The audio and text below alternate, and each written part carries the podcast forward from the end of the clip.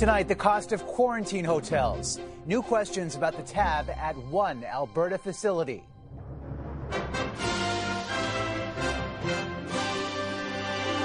Debating the price paid by taxpayers. Has anybody been fired for this waste? To protect the safety and the health of Canadians. Government spending under scrutiny. When 911 calls don't work. Do I have to copy and paste it over? Do I have to manually dial it over? An alarming outage on landlines across Atlantic Canada. Plus, phasing out more plastic. This is really a big push for customer behavior. Changes at the grocery checkout and a check in on the war against waste. It's time for Canada to catch up.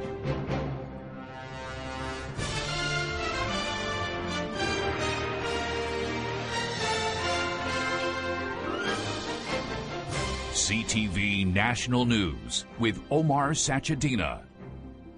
Good evening, everyone. In the darkest moments of the pandemic, governments spent money fast for all kinds of measures. And tonight, there's new insight into the cost of one quarantine hotel. CTV's Annie Bergeron Oliver on the documents put forward in the House of Commons and the questions that followed about the price tag.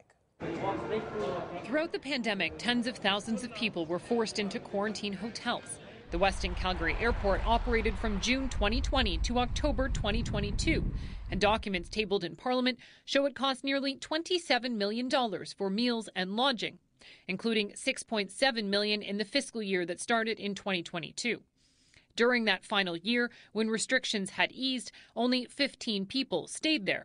Though the government admits there was no single data repository for part of that time, so the information available may underreport the number of admissions. The numbers are from the government's response to a question by Conservative MP Michelle Rempel Garner. It raises a lot of questions about what else is being mismanaged. Certainly, this is one incident in Calgary. How many other hotels did they did they uh, this happen at? Quarantine hotels were introduced in 2020 to try and slow the spread of COVID-19, a move countries including Australia, New Zealand, and China made as well. By August 2021, after the government's federal advisory panel had recommended they stop, their use was severely curbed. Do you think it's good value for money? The federal health minister didn't want to comment, but offered this response in question period. Our primary responsibility has been and remains to protect the safety and the health of Canadians, including the tens of thousands of people who had to access the designated quarantine facilities. A response the transport minister reiterated. During the pandemic, we did a lot of extraordinary things to protect the health and safety of Canadians. The hotels were controversial from the start, with concerns over conditions in some facilities. We had limited clothing, no supplies for the kids. Larry Kennedy, his wife, and two young children quarantined in Toronto after returning from South Africa during the start of the 2021 Omicron wave. We were there four nights. We had no hot water. It took us two days to get a microwave. Um, food was provided, but below below a comfort zone. Late tonight, we spoke to the minister's office, which couldn't provide more context around the number of people that stayed at the Calgary Hotel, Omar, or the costs. All right, Annie, thank you. The pandemic exposed weaknesses in the way Canada cares for its most vulnerable, especially seniors in long term care homes. Today, Ottawa unveiled new national standards for assisted living facilities. But as CTV's Judy Trinh reports, critics say the new guidelines lack teeth. Seniors bore the brunt of COVID's early wrath, an avalanche of death, neglect, and failed health protocols during the first wave of the pandemic. Today, the federal government introduced what it calls stronger, better standards for long term care. As a, as a nurse who went back to the pandemic uh, in, in the long term care home in my own community to volunteer, uh, these are going to make a huge difference in the lives of seniors. The centerpiece of the guidelines four hours of care per resident per day also, improve construction and renovation standards for buildings and better hygiene protocols. Every pro- premier and health minister that has cried openly and shed a tear and saying this is a travesty that we should never repeat, well, now you've got the blueprint. But there are no plans to make the standards mandatory. It's more wallpaper. Not good enough for Betty Yakimenko. Her mother lives at this Ottawa care home. Of 160 residents, 60% were infected and 47 died during the first wave.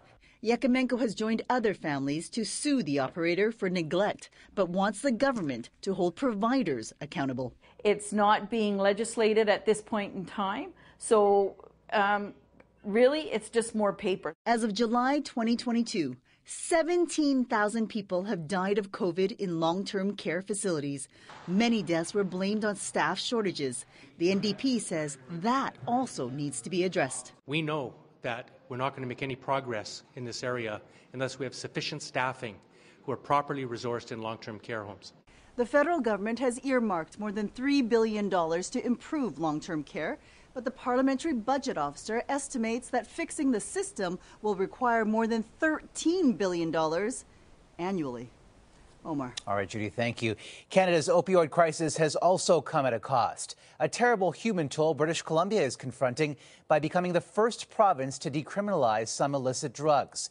Today was the first day of the pilot project, and also when the BC coroner revealed those drugs took the lives of almost 2,300 British Columbians last year, about six per day. Drug toxicity remains the leading cause of unnatural deaths in BC, significantly surpassing the total of deaths due to motor vehicle incidents, self harm, and homicide combined.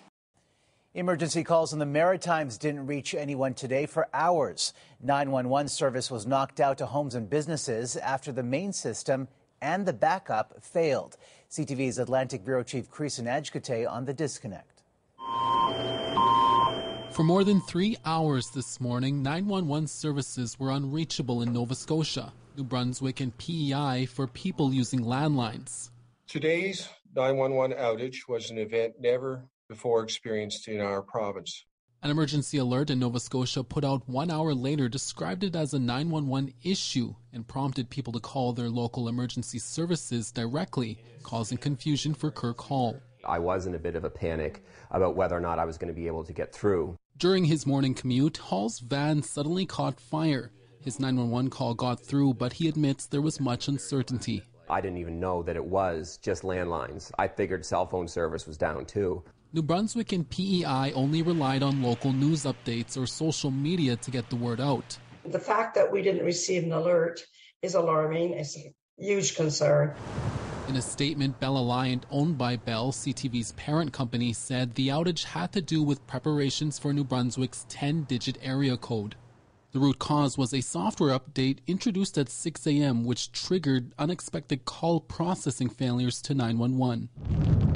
Following the aftermath of Hurricane Fiona, Bell Alliant was heavily criticized because landlines were unable to call 911 without power. The company again promised outages like this won't happen again. What happened today is now under review, and the minister responsible for emergency management here said that the issue could have cost someone their life. Omar. Creason, thank you. At least two lives have been lost south of the border because of a deadly ice storm. Watches and warnings stretch from Texas to West Virginia. Freezing rain caused hundreds of collisions and knocked out power to thousands. Nearly 2,000 flights were canceled and another 3,000 delayed. And frustration is building for thousands of Canadian air travelers who had their plans disrupted during the holidays. As CTV's Jill Macyshon reports, the number of complaints has grown to such a level, passengers are being told to take a number by the very agency meant to protect them. If you want to know how many air travel complaints are backlogged in the Canadian Transportation Agency today, look at this. Case number 36,241 and climbing. We have no expectation to hear back within probably within the next 18 months to, to two years. Dave Britton is waiting for a decision after his family trip was cancelled, one of hundreds dropped, delayed, or detoured by a Canadian airline over the December holidays. Denied compensation by WestJet, he's parked his problem with the CTA. The system works even remotely the way it's supposed to, I think we will get compensated. There have been 6,395 new air travel complaints since December 21st, with the top three vacation airlines at the top of the list. Air Canada with 2,028 complaints, WestJet 1,951, and 761 complaints against Sunwing. And how many of those complaints have been reviewed? None. The backlog that's been building for years is still growing. We've received more complaints than we have been able to process in a given period of time, and we currently have a backlog of about 36,000 complaints. 18 months is the wait time now, but it's likely to rise as passenger claims do. So, as a lawyer, you have serious concerns about this. Adam Polovich says it's too long to wait. A lawyer, also a passenger. His family's return flight from Mexico was detoured and delayed. He's considering small claims court ultimately the parliamentarians need to, you know, strengthen this legislation so that consumers are protected. We are taking action and we're going to do what we can to fix the system. That may require additional funding. $11 million was given to the CTA last year to hire temporary workers and help ease the backlog. That funding is set to run out at the end of March. Omar. All right, Jill, thank you. A final send off for a plane dubbed the Queen of the Skies as Boeing delivered the last 747 it will ever make to cargo carrier Atlas Air. As it slowly begins to roll, we advance the thrust levers to the takeoff position. The original jumbo jet revolutionized air travel, ferrying millions of passengers, the space shuttle, and U.S. presidents. The massive plant in Everett, Washington manufactured more than 1,500 of the planes. The 747 will be replaced by newer, more fuel efficient aircraft. Anger over French President Emmanuel Macron's planned pension reforms sparked nationwide protests today. More than a million people voiced their anger at raising the retirement age from 62 to 64. While the protests were mostly peaceful, there were scattered clashes between riot police and demonstrators and at least 30 arrests. Macron insists the changes are necessary to ensure the pension system is viable. A global pledge on disarmament made under Canada's leadership more than 25 years ago has been breached in Ukraine after Russia's invasion, according to a new report by a human rights group. And as CTV's Washington Bureau Chief Joy Malbon reports, the violator is not Vladimir Putin. When Ukraine's tanks rolled in, liberating the eastern city of Izium from Russian occupation last fall, Human Rights Watch sent a team down to investigate Russian atrocities. What they found was alarming. Ukrainian forces appear to have extensively scattered landmines around the Izium area, causing civilian casualties and posing an ongoing risk. It's a shocking accusation. Ukraine is one of hundreds of nations that signed the Ottawa Treaty, banning these inhumane weapons designed to maim and tear off limbs. It was extraordinarily disturbing to me. Russia's war crimes, Russia's use of anti personnel mines, does not justify use of this banned weapon by Ukraine. Ukraine is believed to be one of the most mined nations in the world. It's riddled with them, showing up all over social media. Taking issue with the report, this Ukrainian lawmaker. They do not report about rape of Ukrainian women under occupation. So, you know, this one sidedness uh, um, and blaming the victim. In a statement, Ukraine's government says it will investigate, but insists it's exercising its right to self defense and won't comment on specific weapons until after the war. I think it's troubling to all of us. Canada's Lloyd Axworthy, who has battled to rid the world of landmines, is urging immediate action. Let's really put the heat, and I think our, our foreign minister and others should make the case that Ukraine has to provide a transparent investigation of this charge. The fear is Ukraine could lose the moral high ground and military support at a time when House Republicans are threatening no more blank checks to fund Ukraine's war against Russia. Omar? All right, Joy, thanks. The death toll in the suicide bombing at a mosque in Pakistan has risen to 100, and most of those killed were police. Rescuers removed mounds of debris from the collapsed roof and recovered more bodies today. More than 200 were injured. The attack inside the high security police zone is the deadliest in Peshawar in a decade. That is also how long it's been since Afghanistan experienced the kind of winter it's seeing right now. With extreme cold temperatures that are so far below normal, the Taliban government says nearly 160 people have died. CTV's Danielle Hamamdjan reports on the threat. Afghanistan is so cold these days and Afghans so poor. In one case, a mother woke up to find her sick three month old boy frozen to death in her arms. Shamila has no picture she can remember her baby by. His face was very bright. He had big eyes, a narrow nose, and black hair, she says. What no parent can ever forget is the agony of having to choose between heating a home or feeding a child. According to the United Nations, six million Afghans are, quote, knocking on famine's door in what is the coldest winter in 15 years. Temperatures have dipped as low as minus 34 in the middle of an economic crisis that has spiraled out of control. What's more, the Taliban have banned women from working with aid groups. Let there be no ambiguity. Tying the hands of NGOs by barring women from giving life saving support to other women will cost lives. Their humanitarian work in many cases has had to be suspended. Uh, food distribution, for example, needs women to understand how it can reach the most vulnerable. The most vulnerable population in any humanitarian aid program, including in Afghanistan, are women and girls. In all, 28 million people in Afghanistan depend on UN assistance. It's the largest humanitarian aid program in the world. Omar. Heartbreaking images. Danielle, thank you.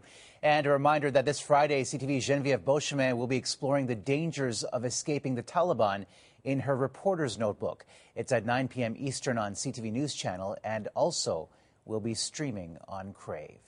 A young couple in their 20s engaged to be married have received a hefty sentence in Iran for dancing at the foot of Tehran's Freedom Tower. Human rights activists say they've been convicted of promoting corruption, prostitution, and national security offenses, and they've received a penalty of 10 years in jail each.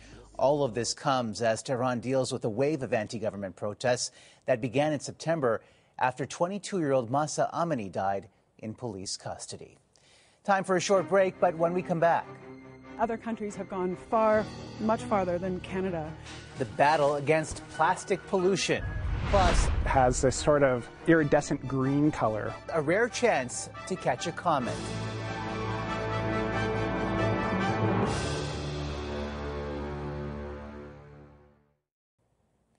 No name products at Loblaw supermarkets are likely going to cost more. Canada's biggest grocer will not be extending its price freeze on the brand, a three month pledge that expired today, even though shoppers are still dealing with high food prices. And the pharmacy chain owned by the giant is making another big change at the checkout counters to fall in line with an ambitious plan. CTV's Adrian Ghobrial reports. If you're at a Shoppers Drug Mart checkout this week, you may notice the usual plastic bags are vanishing. We're transitioning out of them completely for Shoppers Drug Mart uh, with the intention of having them nationally removed from all of our banners by uh, April 2023. The drugstore's parent company Loblaws is just the latest major player to pivot away from plastic bags as the federal government rolls out its ban on some single use items. These products can last years or hundreds of years in the environment, continuing to cause harm, but we might only use them for a few seconds, like to stir a coffee or carry groceries to our car. It's now illegal in Canada to import or manufacture plastic checkout bags, cutlery, stir sticks, and straws, though these items only make up about 3% of the country's plastic waste. The single use plastic ban that we have right now coming up is good, but it's definitely not enough. Just last week, Greenpeace Canada, along with more than 60 environmental and health organizations, sent out this letter calling on the federal government to add these items to their banned plastics list, including cups, lids, bottles, caps, wraps, and more. They have a disproportionate impact on litter, and we see them a lot every day on our streets and on our shorelines. When the federal government announced its ban on their list of plastics, the environment minister had this to say. Our ultimate goal is zero plastic waste. Though environmentalists believe that Canada could be doing much more right now. France, starting in January this year, uh, all restaurants have to serve you on reusable dishes for dine in. So you can walk into McDonald's and get a Happy Meal on reusable dishes with a reusable cup and reusable utensils. A ban on the sale of plastics currently deemed problematic by the federal government comes into effect this coming December. Adrian Ghobrial, CTV News, Toronto. Still ahead. A woman's frightening close call inside her living room.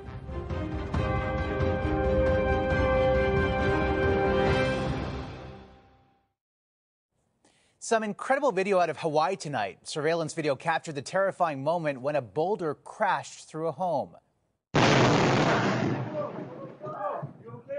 The five foot high rock plowed through the second floor, narrowly missing the owner.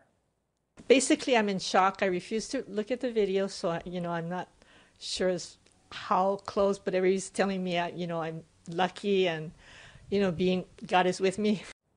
Her family had only been in the newly built hillside home for a week. Pop star powerhouse The Weeknd picked up six Juno nominations today, leading the pack for the third year in a row.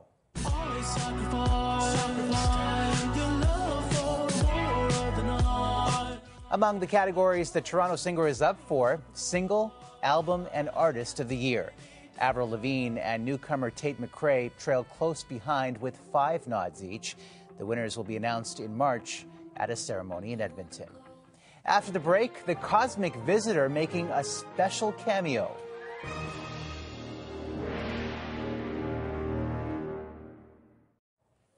If you look up, way up, you may get a glimpse of a rare celestial treat that hasn't been visible in the night sky since the Stone Age. CTV's John Vennavally Rao on when to catch the green comet.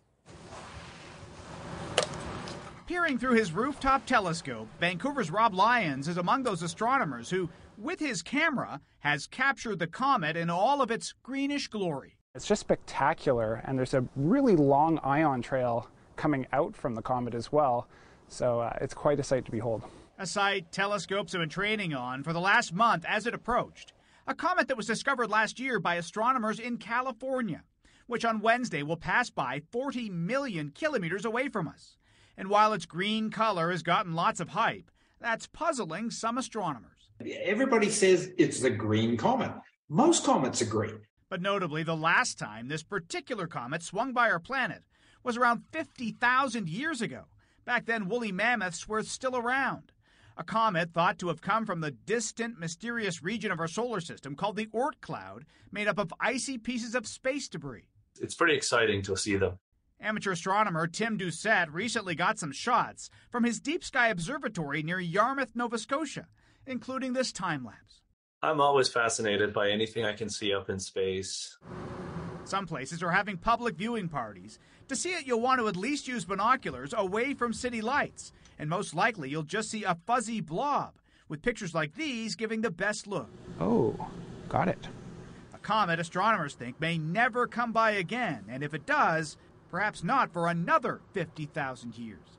John Vennavally Rao, CTV News, Toronto. The incredible universe. And that's a snapshot of this Tuesday for all of us at CTV National News. Good night.